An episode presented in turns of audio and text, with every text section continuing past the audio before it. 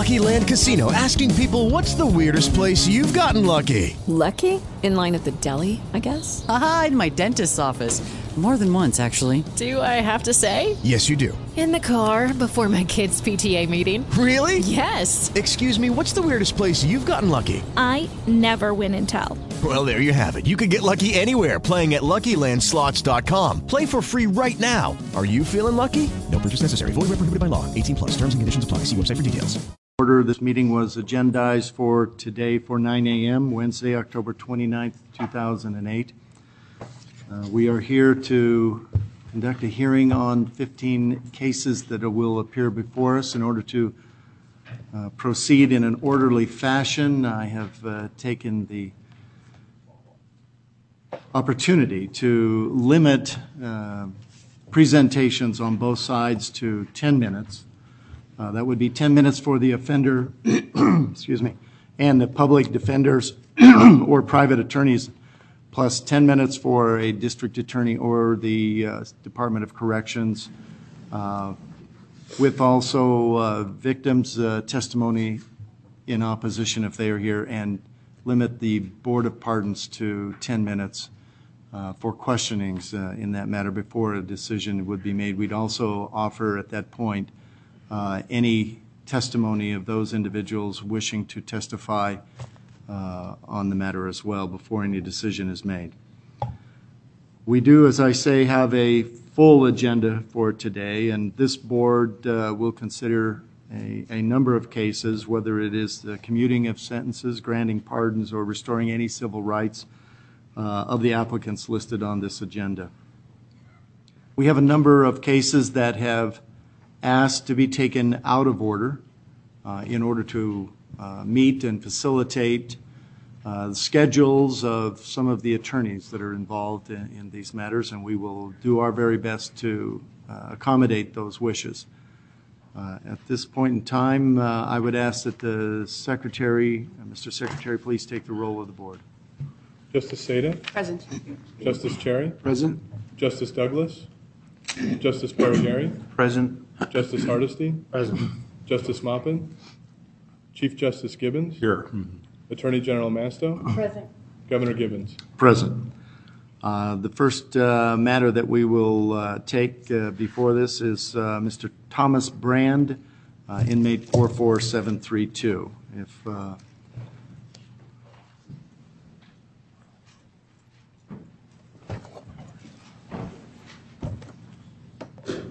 Mr. Brand represented uh, by the public defender uh, in this matter? Lori Teicher, the federal public defender, Mr. Brand.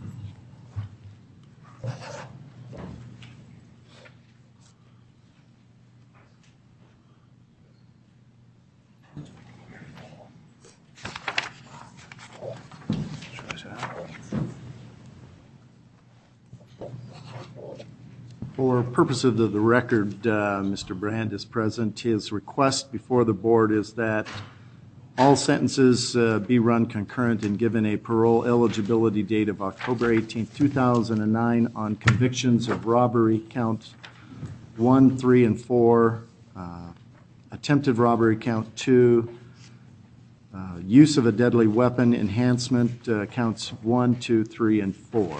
Is that correct, Ms. Teicher? Yes, Uh, you may proceed. thank you. Good morning, Governor Gibbons, Justices, and Attorney General Cortez Mastos. My name is Lori Teicher, and I'm here today representing Mr. Tom Brand, who's sitting beside me.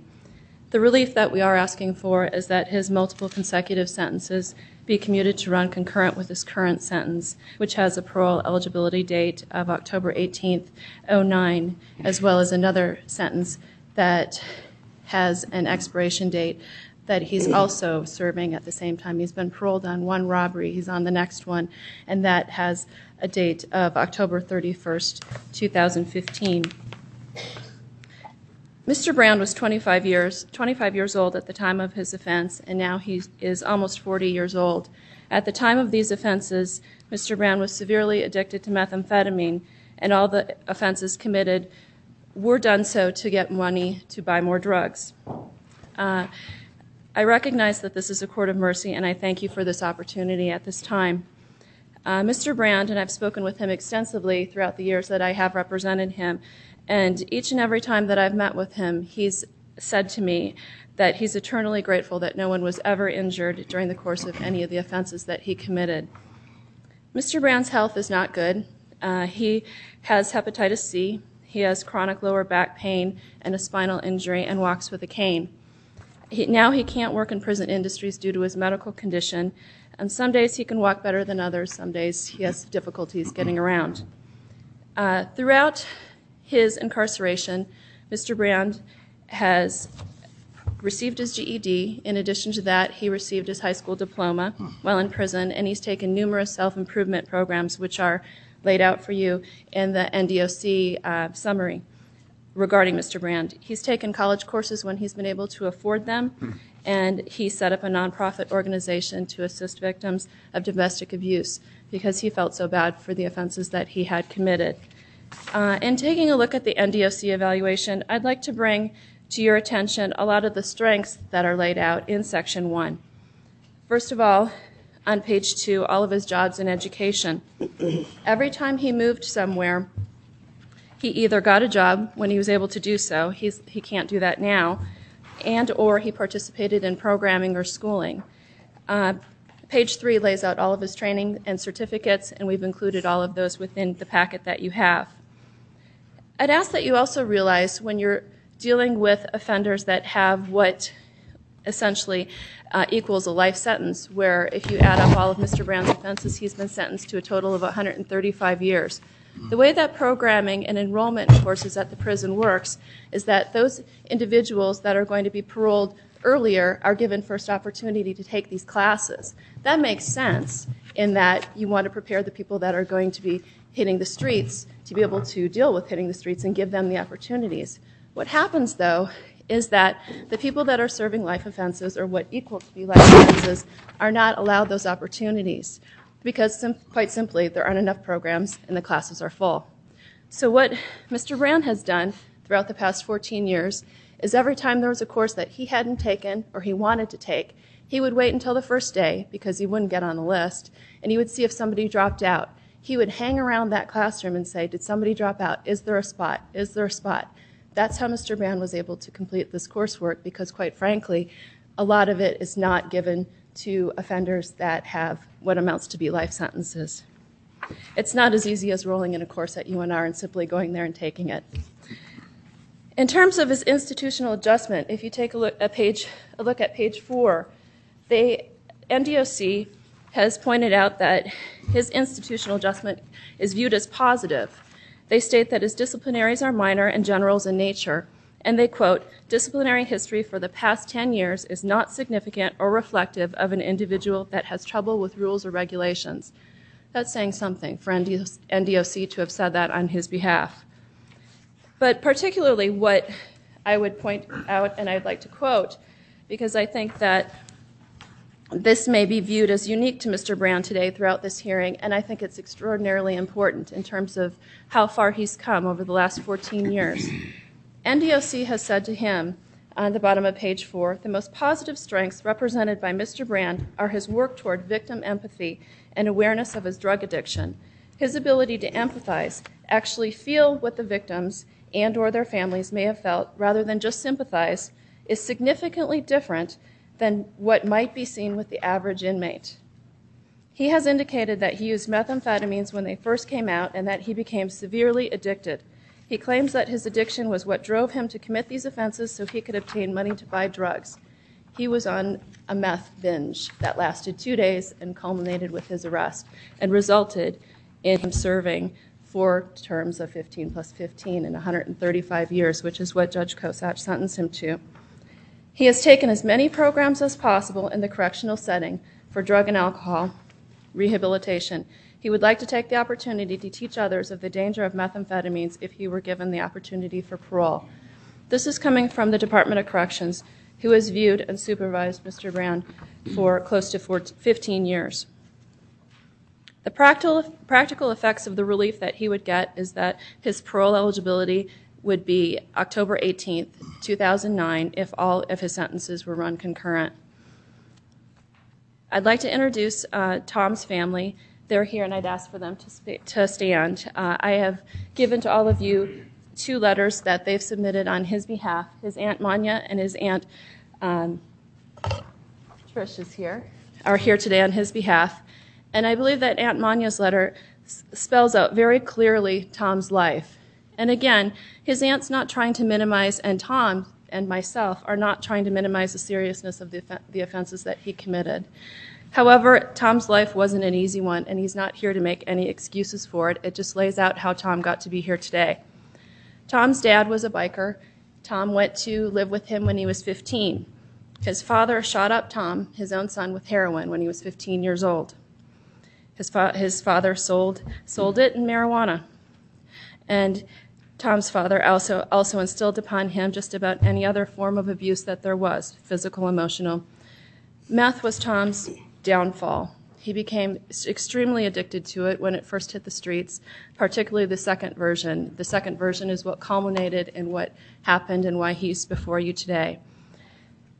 All he wanted was to steal money so that he could get high. He simply couldn't deal with it. I think that most of the justices on this board have seen the effects of methamphetamine on individuals and know the effects of it. I recall when I was a Clark County public defender, when I represented clients that had come off of meth binges like this, I would have to meet with them numerous times just so I felt like I was making some kind of a connection because their brain is just quite simply gone. It's a horrible, horrible drug, one that Tom recognizes and has taken him years to figure out and understand and understand the depths of his addiction to it. He has the support of his family and he's well situated to return to society as a productive citizen. He's much older now. He's almost 40. Hopefully wiser, I think he is, based upon the number of years that I've uh, been representing him. And he's made positive choices while he's been incarcerated. Tom would like to get a job. He has an opportunity. He's been investigating things that he would be able to do with his uh, physical disabilities. He has places to live. He has strong family support. His Aunt Manya runs an insurance agency and is a United States Jiu-Jitsu champion. I think she can keep him in line, as well as with his parole officer. Um, he knows that he will need counseling and he knows that he'll need help in adjusting to society, as well as confront and continue to control his addiction. He wants to go to NA when he gets out. He wants a sponsor. He knows that he's going to need help. He has family help and he knows what other counseling help he needs to seek out. If there's no questions uh, from the board, I would turn it over to Tom for a couple of minutes and ask to reserve a couple minutes to respond to the district attorney's presentation. Ms. Teichert, you have one minute. I'll reserve that.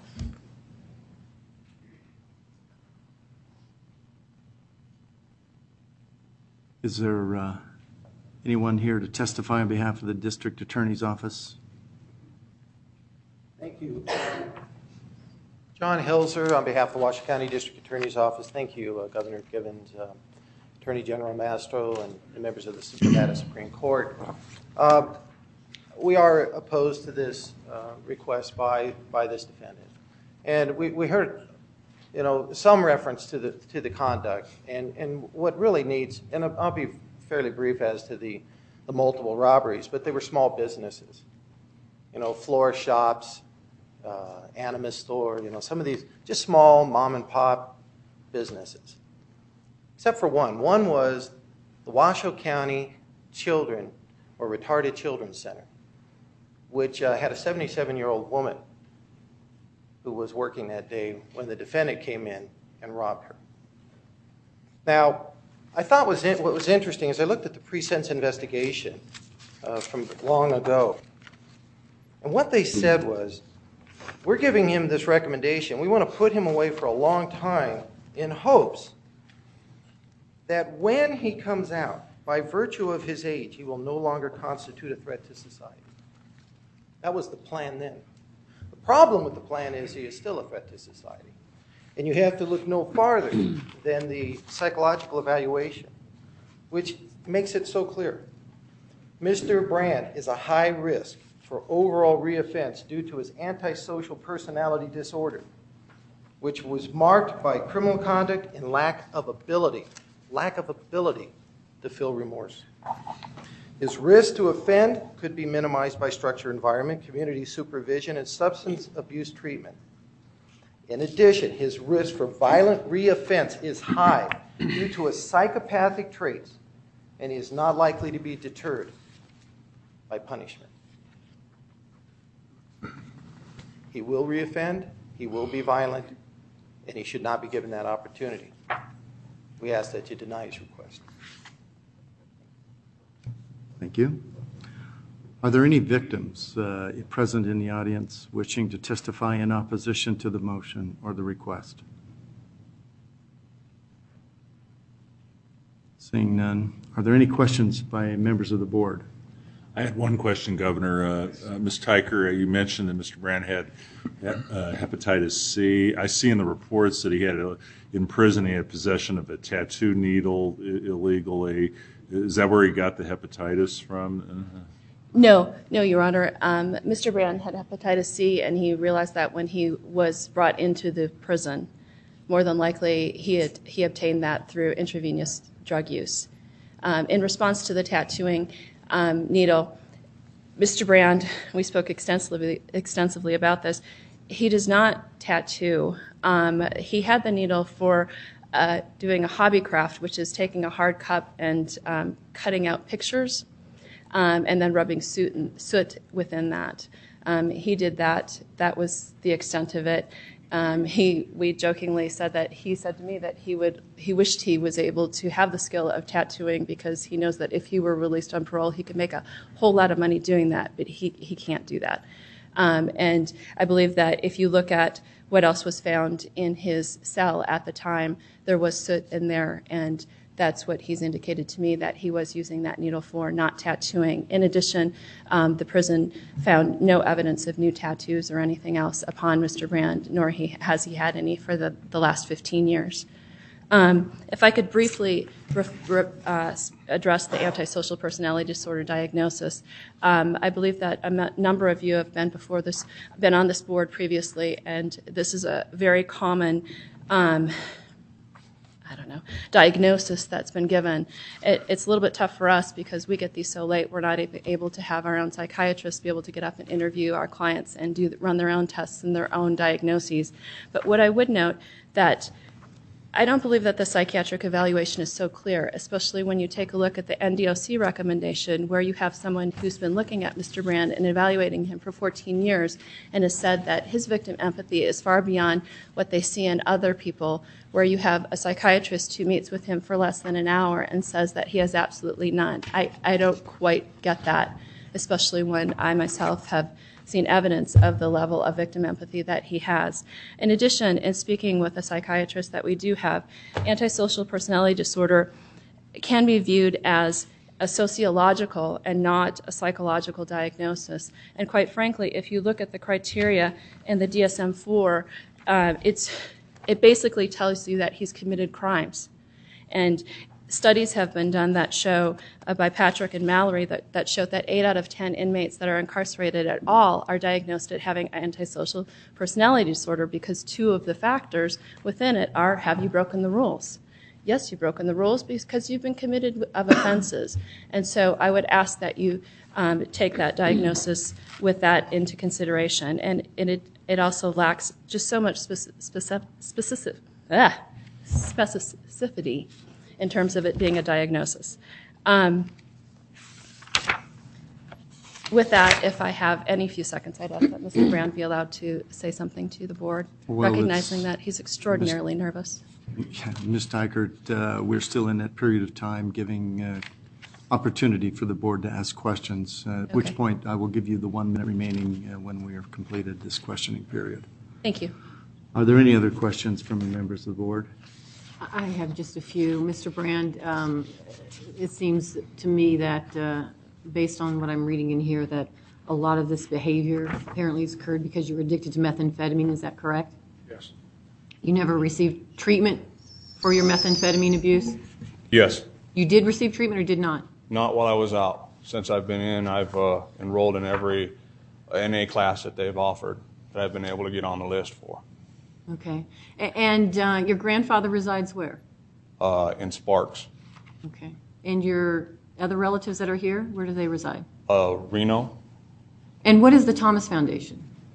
Uh, it was a, a nonprofit organization I founded while I was in prison to help victims of domestic abuse, to make people aware that uh, the problem exists within uh, the structure that people trust. It's not like a stranger is going to commit the abuse. It's somebody that you usually trust. Just st- statistics. Okay.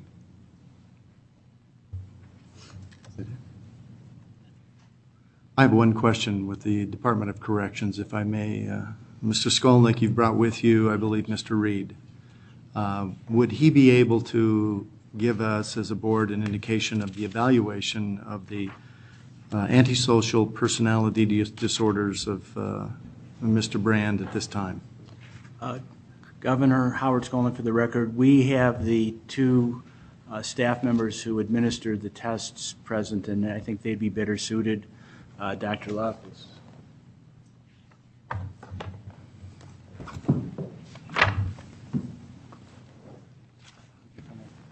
Mayor?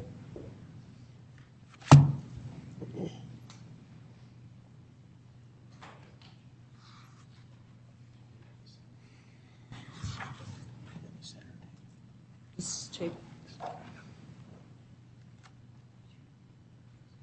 Morning, Governor. Please identify yourself for the record. Loftis, L-O-F-T-I-S. Mary Harrison, H-A-R-R-I-S-O-N. And your position within the Department of Corrections for each of you? That's correct, Governor. I'm a psychologist for, for the Department of Corrections. I'm the senior supervising psychologist in the North. Mary Harrison is a psychologist, too. We've both received extensive uh, training and risk assessment, particularly on the Hare psychopathy checklist and um, other instruments, static and dynamic risk variables. My question is this, have you reviewed uh, the uh, risk assessment or the, not the risk assessment, but the mental health findings of Mr. uh, Brand uh, as it pertains to this matter? And your evaluation is,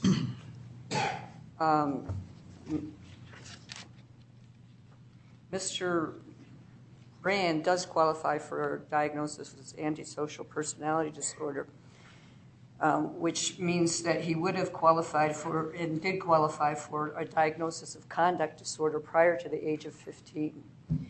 Um, The earmarks of conduct disorder are um, property violations, um, violent crimes, crimes against um, persons, property, and um, animals.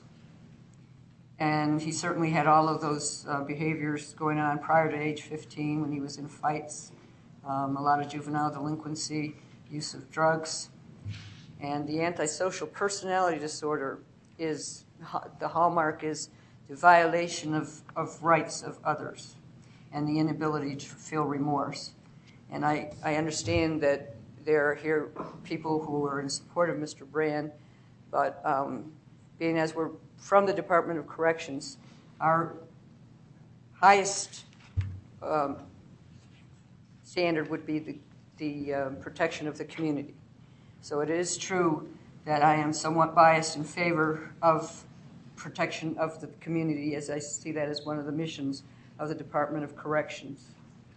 Um, we met with Mr. Brand quite extensively, not just one hour, and we were able to develop some collateral information which allows us to um, do the Hare psychopathy checklist, which is considered to be the foremost and best predictor of recidivism and, um, excuse me, violent uh, recidivism.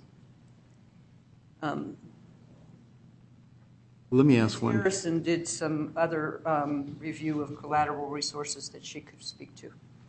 Well, before Ms. Harrison, you, you speak, let me ask, uh, do you feel that uh, there is a treatment available for Mr. Brand that would change this pattern of antisocial behavior?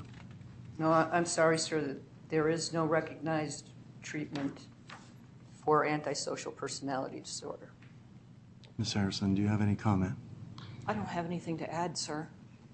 Very well. Are there any other questions of members of the board? Yes, Governor?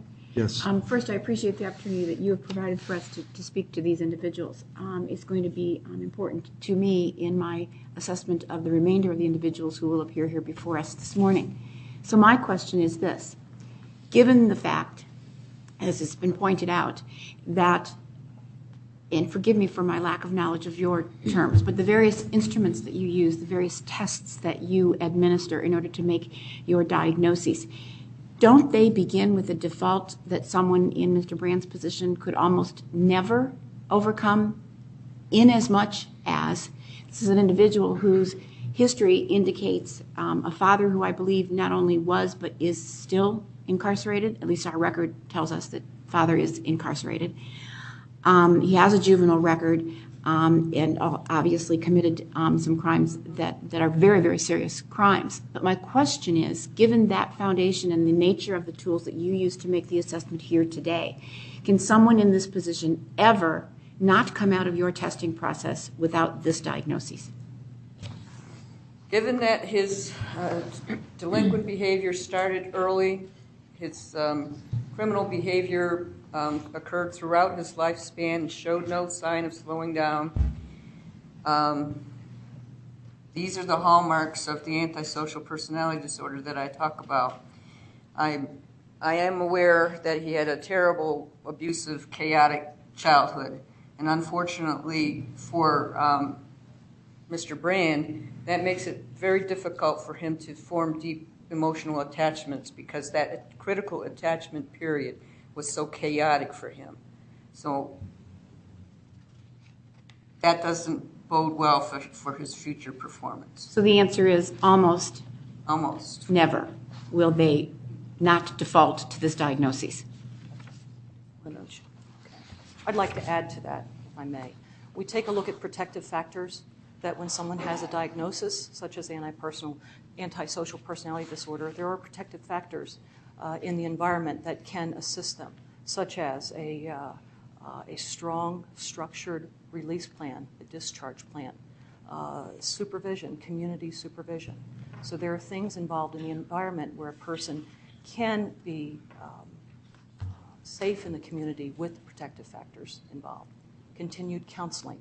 How does that affect your diagnosis? He, diagnosis is made based upon past behavior, and yet, given that diagnosis, they never have an opportunity to be placed into the community to access those support systems. I think that our uh, recommendations supported the protective factors, that even though they have that diagnosis, they, there are protective factors in the community that can be in place for them.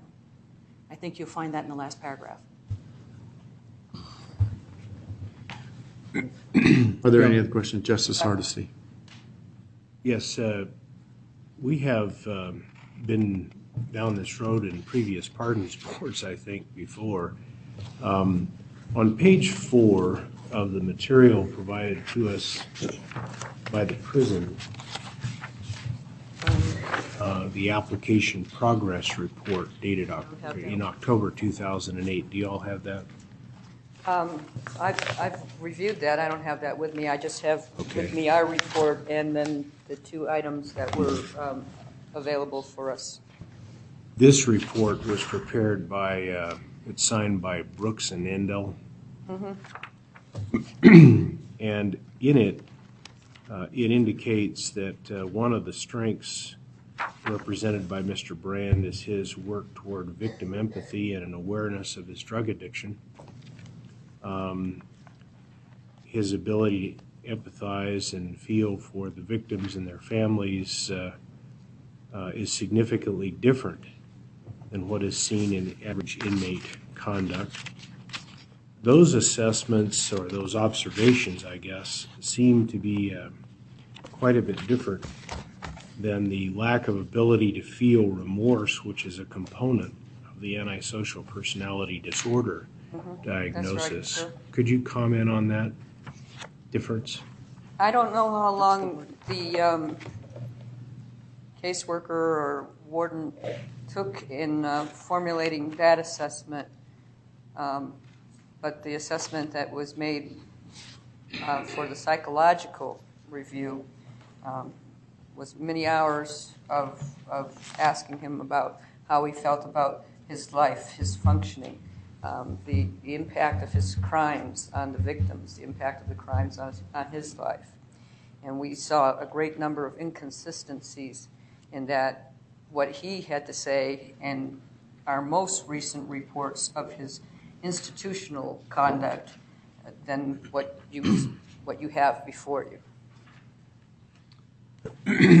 Uh, The um, other area I'd like you to comment, uh, and it's pertinent to other cases we have, I think there are at least three other cases today, maybe more, where um, public defenders have provided us with an article uh, regarding the anti-personality disorder uh, diagnostic uh, or diagnosis, uh, an article written by Dr. Cunningham and Reedy. I assume you're familiar with that. Mhm. Uh, Would you, The problem we have with the antisocial personality disorder is it's almost entirely behavioral. And that's, and that's what, what a lot of you are seeing, is we're, we're measuring a lot of, of behaviors. Um, it has the greatest inter-rater reliability, that is to say that most um, psychologists would agree on, on that. However, um, it is entirely um, made up, except for the lax remorse part, on, behaviors. That's why um, Ms. Harrison and I do this Hare psychopathy checklist, which um, takes into consideration a number of psychological factors, including his um, effective responsivity um, and his interpersonal relationships, as well as his criminal behaviors. So uh, as a diagnosis, I agree, there's, there's some real problems with that. But because it measures behavior, mo- most people can um, um, agree on that. But I think the construct of psychopathy is much more um, helpful in, in these cases because we're looking at um, interpersonal attachments, um, whether there was any bonding going on in the home. Um, was he able to develop frustration tolerance, um, ability to manage his own um, affect feelings? Well, all of that may be true uh, earlier, but it doesn't seem to take into account any changes that occur during the prison setting. Actually, um, the Hare uh, psychopathy checklist is to be measured across the lifespan. And um, there are a lot of things that Mr. Brand didn't do because he was incarcerated. Um, I'm aware that he continued some of his um, difficulty in dealing with authority while he was in prison, and very recently was caught with a whole bunch of oranges with the thought that he was going to make some um, alcoholic beverage out of them. Very recently.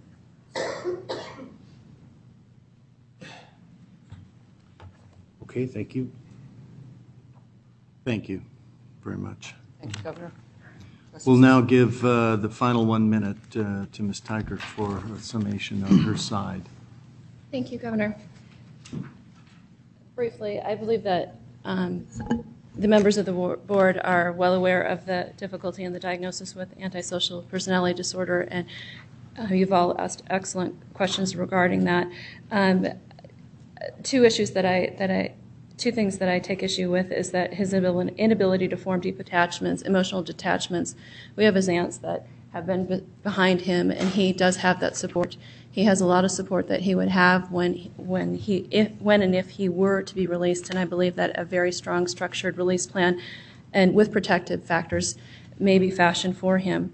In terms of the lack of empathy, again, I, must disagree with the psychiatrists and the psychologists here in that we have NDOC giving a recommendation, and they've been watching him for 14 years, and state that Mr. Brand's ability to empathize is far beyond that of most other inmates that they're dealing with. And please keep in mind that these caseworkers are caseworkers from Ely. Um, is that mine? If you will, yes, please wrap up your comments. I would, I would, um, Mr. Brown recognizes that he committed extremely serious offenses and that he owes a debt to society for having committed those offenses. He's now spent 14 years in prison. He sincerely hopes that you will grant him the requested relief of running each count concurrently. And we appreciate the time and the effort of all, members of this board in reviewing the material and considering his request. Thank you.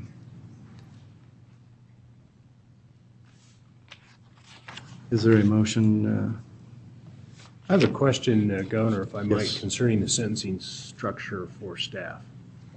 Um, I'm inclined personally to believe that uh, uh, the current request shouldn't be granted. But I think part of the problem is the inability of Mr. uh, Bland and people like him to get to programming uh, within the prison system because of the length of their sentences, which would facilitate some of this, uh, these uh, programming. Um, Some of these sentences could be uh, considered to be run uh, concurrent, uh, but not all, which would uh, provide for additional time in prison, but shorten the time when he would be in and increase his eligibility for parole more years out. The board isn't constrained to just adopt this proposal. Uh, We could simply agree to uh, a uh, concurrent sentence on some of the counts and allow uh, at least one more to remain consecutive, correct? Mr. Uh, Smith? Justice Hardesty, I think um, the board's authority is very, very broad with regard to um, uh, how you can commute the sentences. Um, You couldn't commute them to be more punitive than they already are. Um, There was a case that um, was seen a couple of years ago that I recall because of the um, number of sentences and the short period of time uh, the board commuted them uh, even though they were still consecutive, they made them immediately eligible on all of them. And this way, if the person uh, violated on uh, parole and came back to prison, they would still be served, they would fall into the consecutive status, still eligible. But um, your discretion with how you, if you wanted to change the sentence structure is very, very broad. Um, Under the current sentence that he's serving, uh, when would he be eligible? Uh, He's currently, uh, according to this document, he's currently eligible in July 2009, but he does have, uh, I'm trying to figure out the next sentence that he's. uh, yeah, he has seven consecutive sentences of uh, running from 15 years or f- or seven and a half years. And uh, I believe he's under one-third law, so he would become eligible at about three to four years um, on those 15-year sentences. Mhm. So he would have, it- the way the sentence structure is now, it would probably be another 15 to 20 years before he could actually be released to the street. If they were all remain in place. Correct. But for example, if five of the seven or six of the seven sentences remaining, five of the seven sentences remaining were run concurrent, then he'd be eligible in about five years. Uh, Depending on the start date of the, of the sentence, uh, if they were run concurrent, uh, retroactive with the active sentence. And just for clarification, the current active sentence would expire in 2015. Um, He's eligible for parole in 2009 on that sentence. But if they were all run concurrent with that, with the same effective start date, uh, he would be eligible um, sometime next year. Uh, And then uh, if they were run concurrent effective of the start date today, then his time, he would have to serve the minimum eligibility on that 15-year sentence um, from today's point.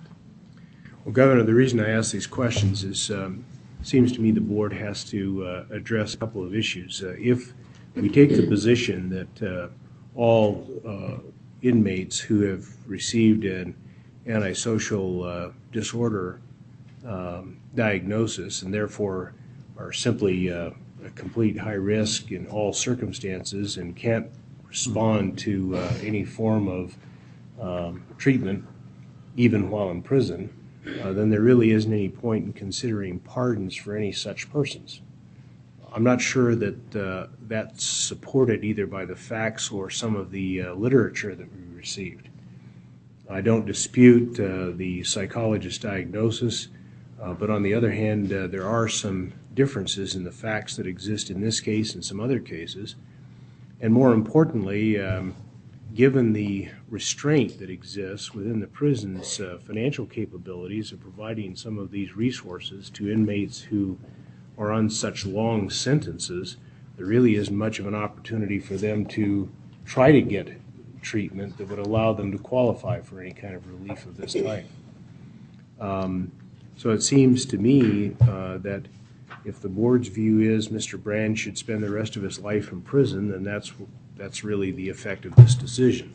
If you're going to afford to him the opportunity to try to obtain treatment and prove that he can uh, do something different by getting access to some of these treatment programs, uh, then it seems to me you make some modification in the sentence structure. I wouldn't be prepared to let him out now, but I'd at least be willing to consider some modification in the sentence structure. When you look at the underlying crimes, Mr. Helzer's correct.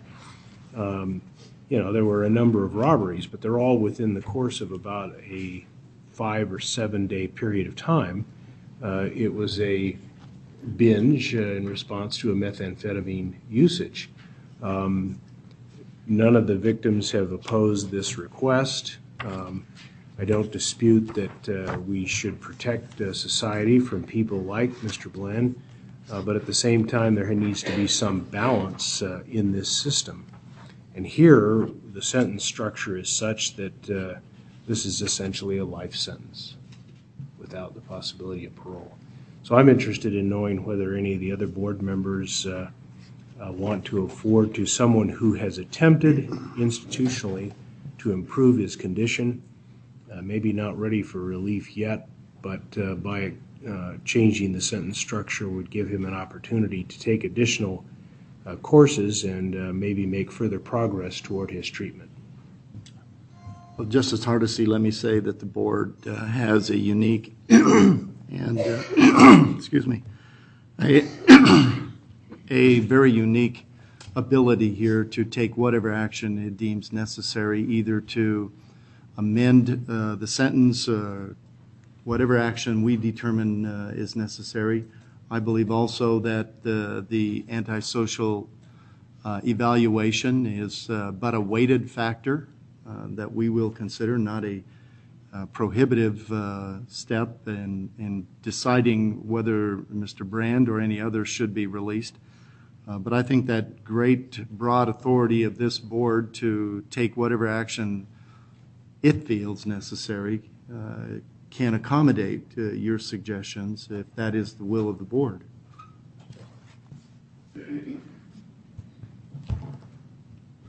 Governor, I think that uh, Justice Hardesty makes a good point. With this time period, I look back at this, and all of us members of the Supreme Court used to be district judges. Cases like this, unfortunately, get a lot of them in Clark County, and I, I probably would have run counts one and two consecutive with the enhancement, the other counts three and four concurrent. Uh, I think that's something what Justice Hardesty might be alluding to based on the compressed time period when it happened, and this board has the opportunity to modify that sentence, you know, if the board feels to do it, but I, would probably support uh, Justice Hardesty's uh, motion if he intends to make it, to do something like that. I guess I have concerns as well as I look through the uh, criminal history. As Justice Gibbons said, we were all district court judges. Something that you also take into account is the prior criminal history. And as I look here, there's 22 prior arrests. Uh, his uh, he seemed to be a criminal career. He was on a path, and until he was placed in this situation, um, he committed nothing but crimes. He was jailed seven times. He was in prison twice. So I do have concerns. Mm-hmm.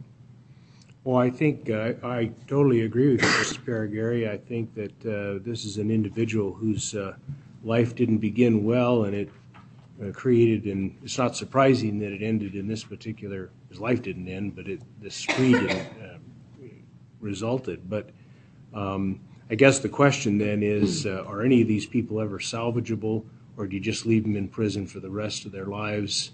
Um, and it does appear since he's been in prison for 14 years, some effort has been made by this individual to improve his uh, condition and improve his life. Um, I don't support letting him out now or making him parole eligible. I think he should do additional time, but I think maybe there is an opportunity for light at the end of the tunnel if uh, he, he can demonstrate improvement and further progress in prison. Um, I guess the question is, uh, do we just throw away the key on Mr. Brand now? Um, it does appear he's made some progress in the last 14 years um, with uh, with what he's been doing. Uh, that would be uh, my thought. My, my question is, is if we uh, deny this uh, outright, uh, is he eligible to come back with a, uh, and ask for another commutation Uh, next year?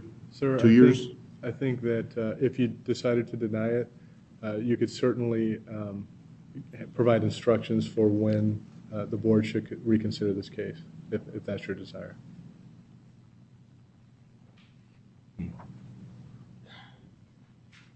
You know, Mr. Smith, I appreciate that, but, you know, I, I think, the- you know, we get hundreds of applications to members of the Pardons Board, and, and uh, uh, the governor's, I know, set a time scale to try and do our best to give everybody a fair hearing today, and we've got a long agenda, so I don't know uh, if it's fair to get the same people over and over again. I, I would prefer to act on uh, people that are here today, one way or the other, so they know where they stand and, and move on and give other people opportunities in the future, but that's just my own opinion.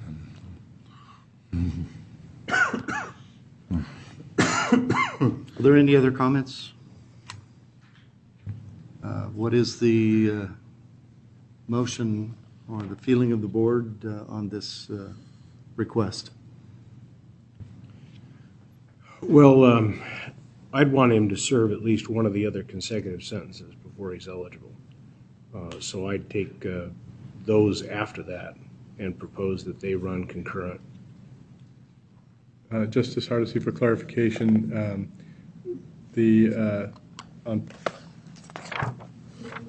the page following the director's um, evaluation, it says uh, inmate sentence structure.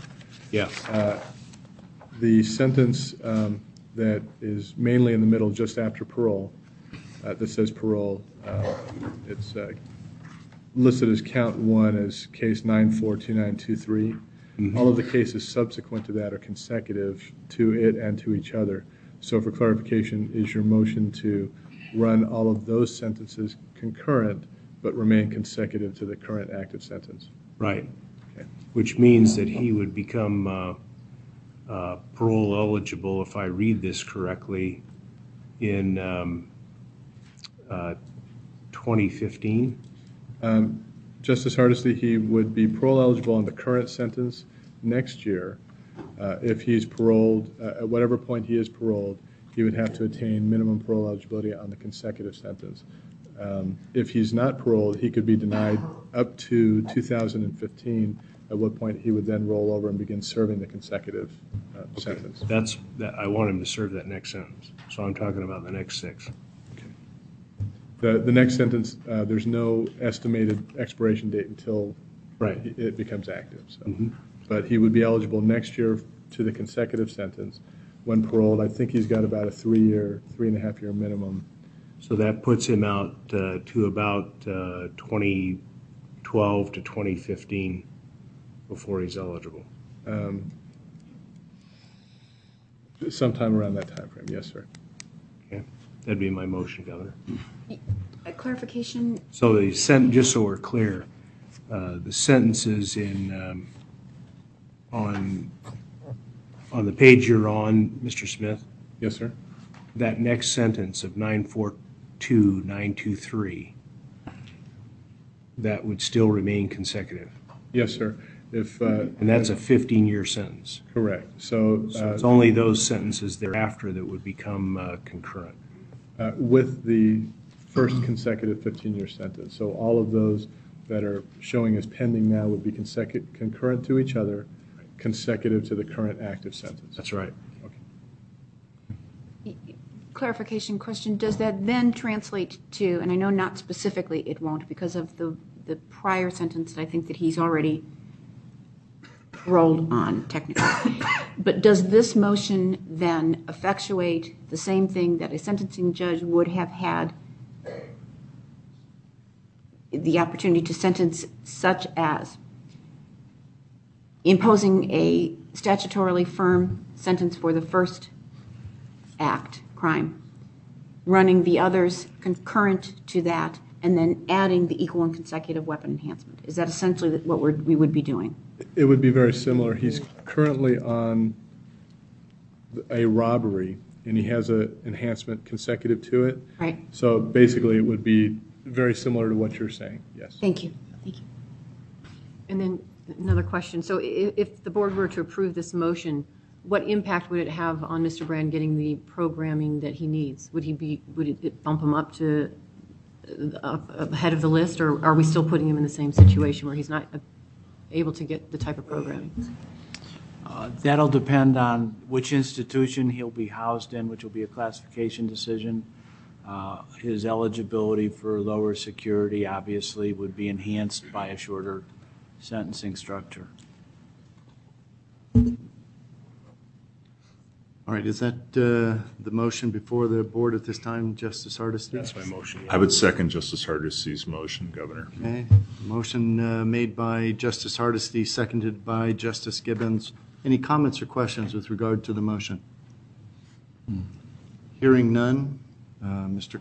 Secretary, please call the roll. Justice Saitta? Yes. Justice Cherry? No. Justice Parraguirre? Yes. Justice Hardesty? Yes. Chief Justice Gibbons? Yes. Attorney General Masto? Yes. Governor Gibbons? Yes. Motion is carried. Yes, sir. Thank you. Thank you very much. Thank you. Let us now take uh, the next uh, individual who is asked to be taken out of order. Uh, That would be uh, Janine Hillman, inmate number 25689. Still need to resentence it. After that, I'll go back to it. Yeah.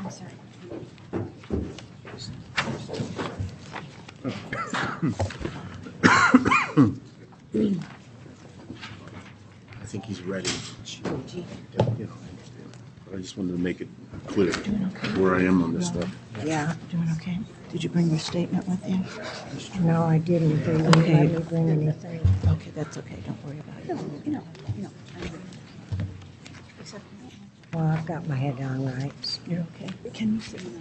Can you sit here? Yeah, sit with her. You okay? Yeah. You all right? Any water? No, I'm fine. We got up at three o'clock. Ms. Hillman is here, uh, represented by the federal public defender, with a request that her consecutive life sentence without possibility of parole be run concurrent to her active murder sentence and that the sentence be commuted to life with parole, giving her immediate parole eligibility. Is that correct? That's correct. And please state your name. Um, Good morning. My name is Denise Johnson. I'm an attorney with the Federal Public Defender's Office. Also with me is Pamela Ramage from our office, and um, it's our pleasure to be here this morning to represent Janine Hillman. Ms. Hillman's case was uh, appointed to our office in 1997, and that's when uh, both myself and Ms. Ramage became familiar with Janine's case. Janine is very appreciative of the opportunity to present herself before you this morning. She's now 76 years old. She has uh, served uh, 21, a little over 21 calendar years in prison. After she was sentenced in 1988, um, she was transferred to Utah State Prison. Uh, and I believe she served approximately 15 years of her sentence in Utah before she was transferred back to Nevada. Um, by all reports, Janine has been a model, a model inmate. Her institutional adjustment has been exceptional and remarkable.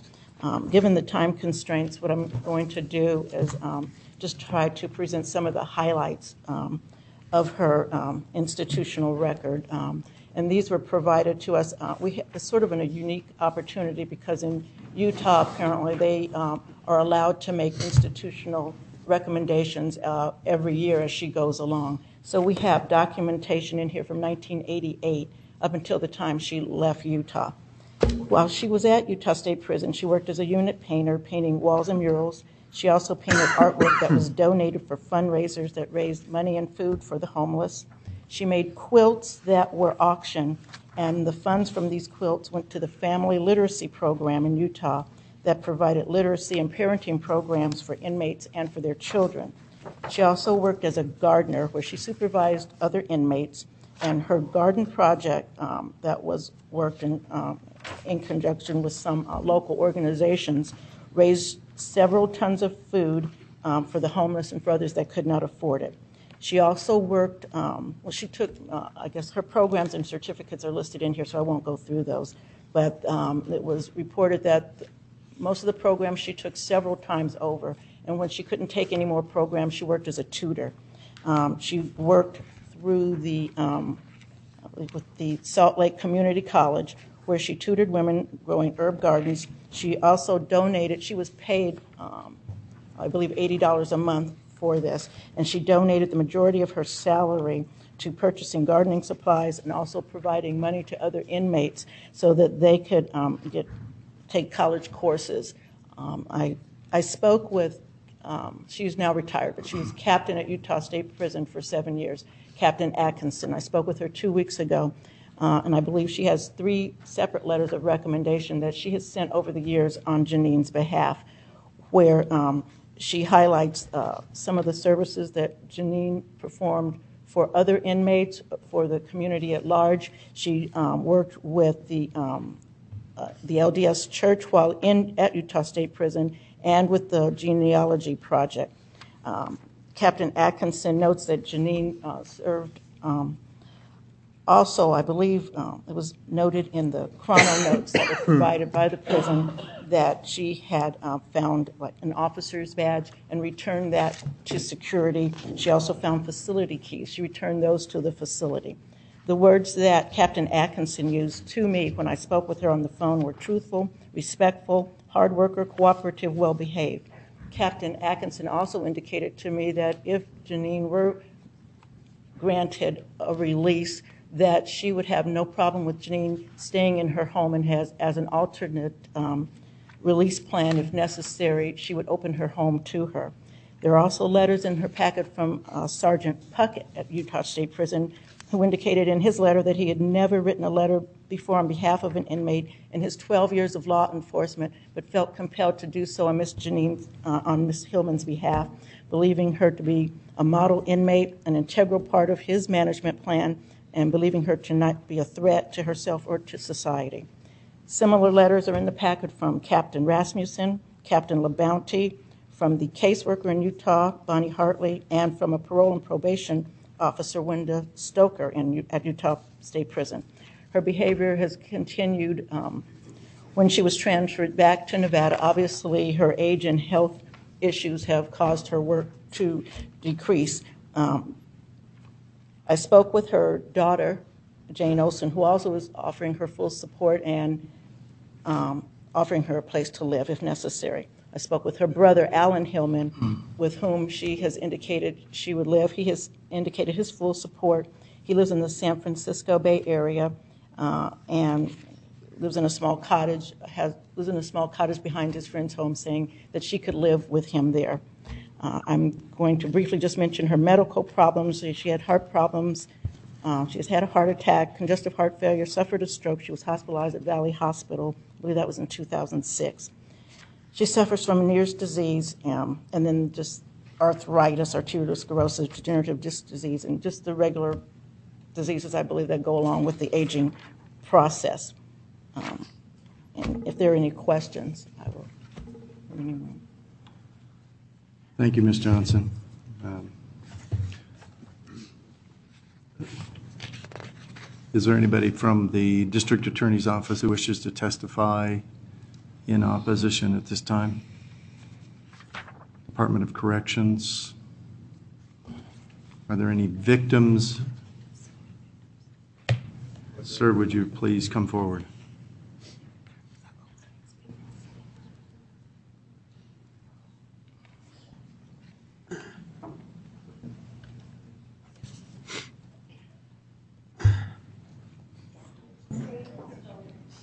Yes, my name is Dave Galleron, G A L L E R O N. I am a victim. The uh, person that uh, Ms. Hillman murdered was my father. He was 71 years old. He was in good health, and he has a, a longevity. His family, he would still be alive today, barring any unforeseen circumstances. But this lady,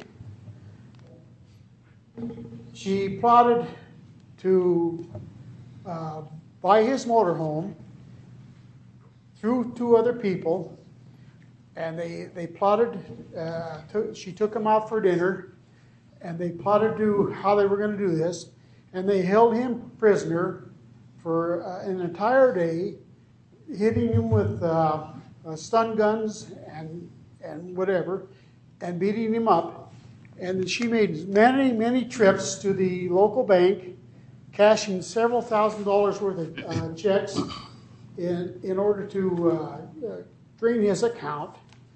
And on top of this, when I found out about that he was murdered or he was dead, I went to his home and she showed up there again.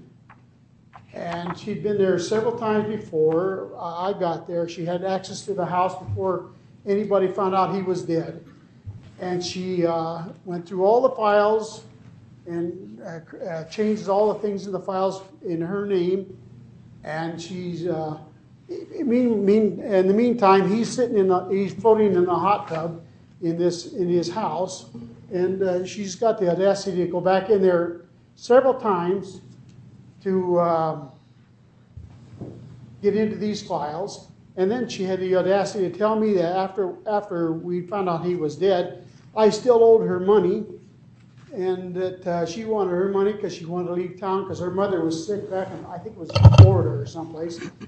And uh, I'm sorry if I, am uh, a little nervous, but I'm not a speaker. But I do not want this lady out of jail under any circumstances. And uh, if, uh, if, she, if she dies in jail, it, it would, wouldn't bother me one bit. Uh, Mr. Galleron, you're accompanied by. This is my sister. Mary. I'm Mary Galleron Opio, and I agree with my brother. I think Mrs. Hillman is um, a vicious woman. She, um, oh, I've lost my train of thought here. She's she manipulated my father. She she um, my father was a con man, and he was a a street man, and he sharp, and, and he was a, he could make a deal. He never saw her coming, and she groomed him for a year, stole money from him, tortured him for a day, was in and out of his house for three days while he was dead in the hot tub.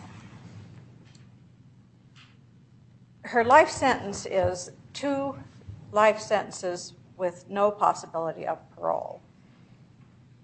This is a decision. She's in this jail because of her own decision making. She decided to murder a man. No one held a stun gun to her to make her make this decision.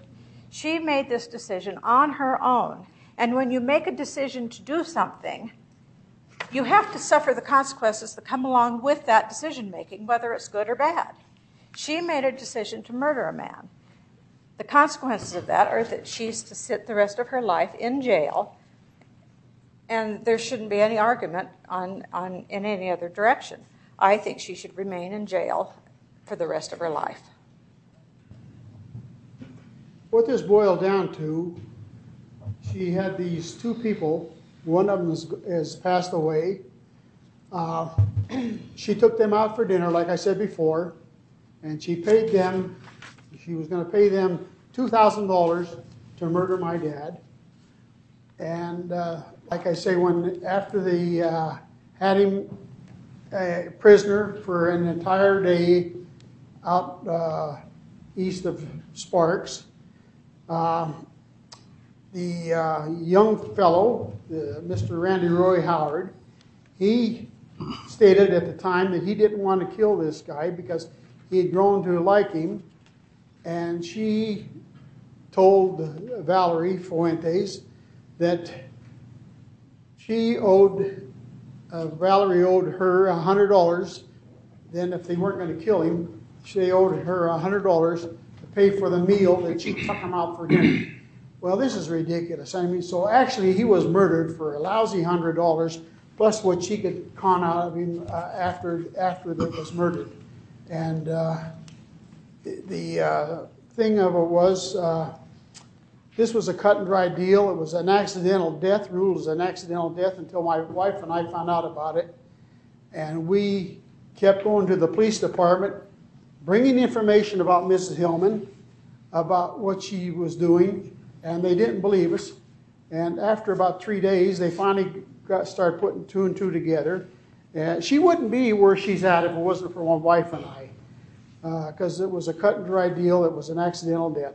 But uh, she's she's a con woman, and she's a, I don't care what she's been doing in jail. She may be a, a saint in jail. That's where she's supposed to be, a saint in jail. That's fine with me. Uh, I don't want her out again. I don't want uh, her associates out again. And uh, if she stays there until she starts pushing daisies, I don't care. Well, thank you very much, uh, Mr. Galleron, Ms. Galleron. Thank you very much. Uh, there, uh, anybody else wishing to testify in opposition to this motion? Or any questions from the members of the board?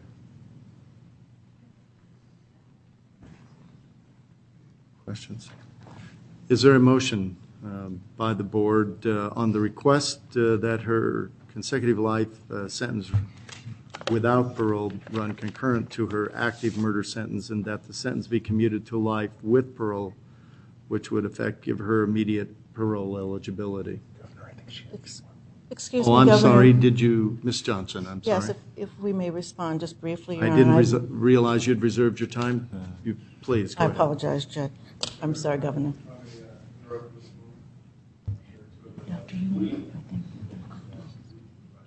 Sure. Yeah. Have these been shared with every member of the board? No, sir, those are the only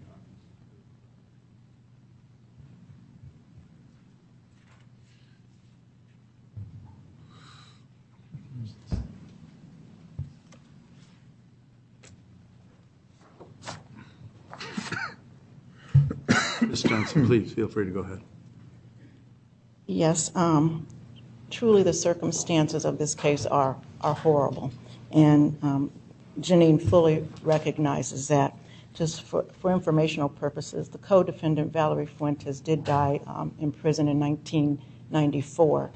The other co-defendant, Randy Howard, is still incarcerated. He pled guilty and received a sentence of um, 10 to life. He has made four appearances before the parole board and received three-year dumps each time. And I believe his next parole eligibility date is in 2009. Um, I would note that the Department of um, Corrections recommendation uh, supports her request uh, and that her sentence be commuted to her two um, life without sentences be commuted, and also that the psych report did have a favorable um, evaluation stating that she was a low risk of recidivism. Um, Janine has asked that she be allowed to very briefly address the board. Do you want to stand up?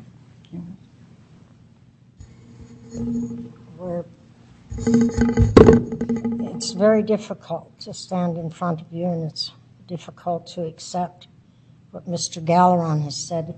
Of course, there are differences in everyone's story and what really happens, and but I take full responsibility for mine.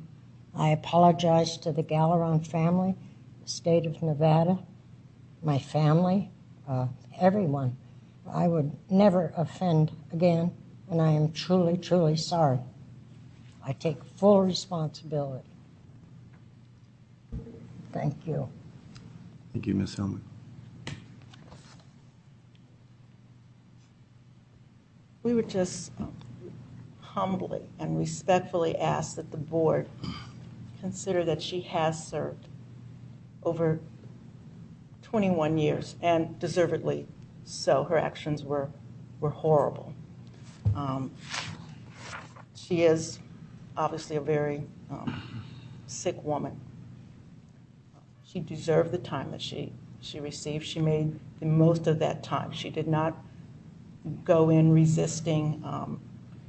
She embraced the entire rehabilitation process. If you look at the, goals for incarceration, which are punishment, truly, she has been punished. Uh, if you look at deterrence, um, every report that's in this packet says she's a low risk of recidivism in every um, correction officer, captain that I spoke with, and that have written reports on her behalf, have all been in her favor, even to the extent of um, Captain Atkinson saying that she would allow her to live in her home in Utah. Um, we would just request that you follow the recommendation of the Department of Corrections uh, to grant her parole, recognizing that even if this request is granted, it is still just an opportunity to appear before the parole board. That does not mean she would be paroled, and certainly our experience is that um, you're not necessarily granted parole the first time you make the board. All we're requesting is that she have the opportunity to present herself to the parole board. We thank you for the opportunity. Thank you very much. Is there a motion before the Governor, yeah, I'm going to make a motion in a minute, and usually I agree with the recommendations from the uh, Department of Corrections. I can't hear uh, Ms. Johnson, I appreciate it, but here, this is a murder for greed, I mean, just to get money. Unfortunately, I know my colleagues have done a lot of murder trials. I probably did about 15 of them in district court, and this is as bad as I've seen here. I mean, this is something plotting with people. You got a group of people to torture this man, hold guns on him, force him to write checks uh, just to steal. I mean, this is outrageous. You know, sometimes the life without the possibility of parole is appropriate. Sometimes this, with so many aggravators here, this might have been a death penalty case. Might have been appropriate for that. So I, I can't support it. So I, to move things along, I'll make a motion to deny the uh, uh, request for pardon from Ms. Hillman. I'll second the motion. Justice Gibbons has made a motion to deny, seconded by Justice uh, Parraguirre. Uh, Is there any question or comment by a member of the board with regard to the motion? Hearing none, Mr. Secretary, please call the roll. Justice Saitta? Yes. Justice Cherry? Yes. Justice Parraguirre? Yes. Justice Hardesty? Yes. Chief Justice Gibbons? Yes. Attorney General Masto? Yes. Governor Gibbons? Yes. Motion carries. Sorry.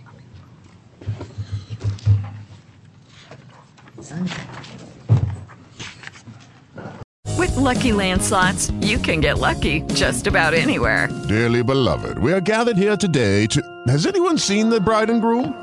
Sorry, sorry, we're here. We were getting lucky in the limo and we lost track of time. No, Lucky Land Casino, with cash prizes that add up quicker than a guest registry. In that case, I pronounce you lucky. Play for free at LuckyLandSlots.com. Daily bonuses are waiting. No purchase necessary. Void where prohibited by law. 18 plus. Terms and conditions apply. See website for details.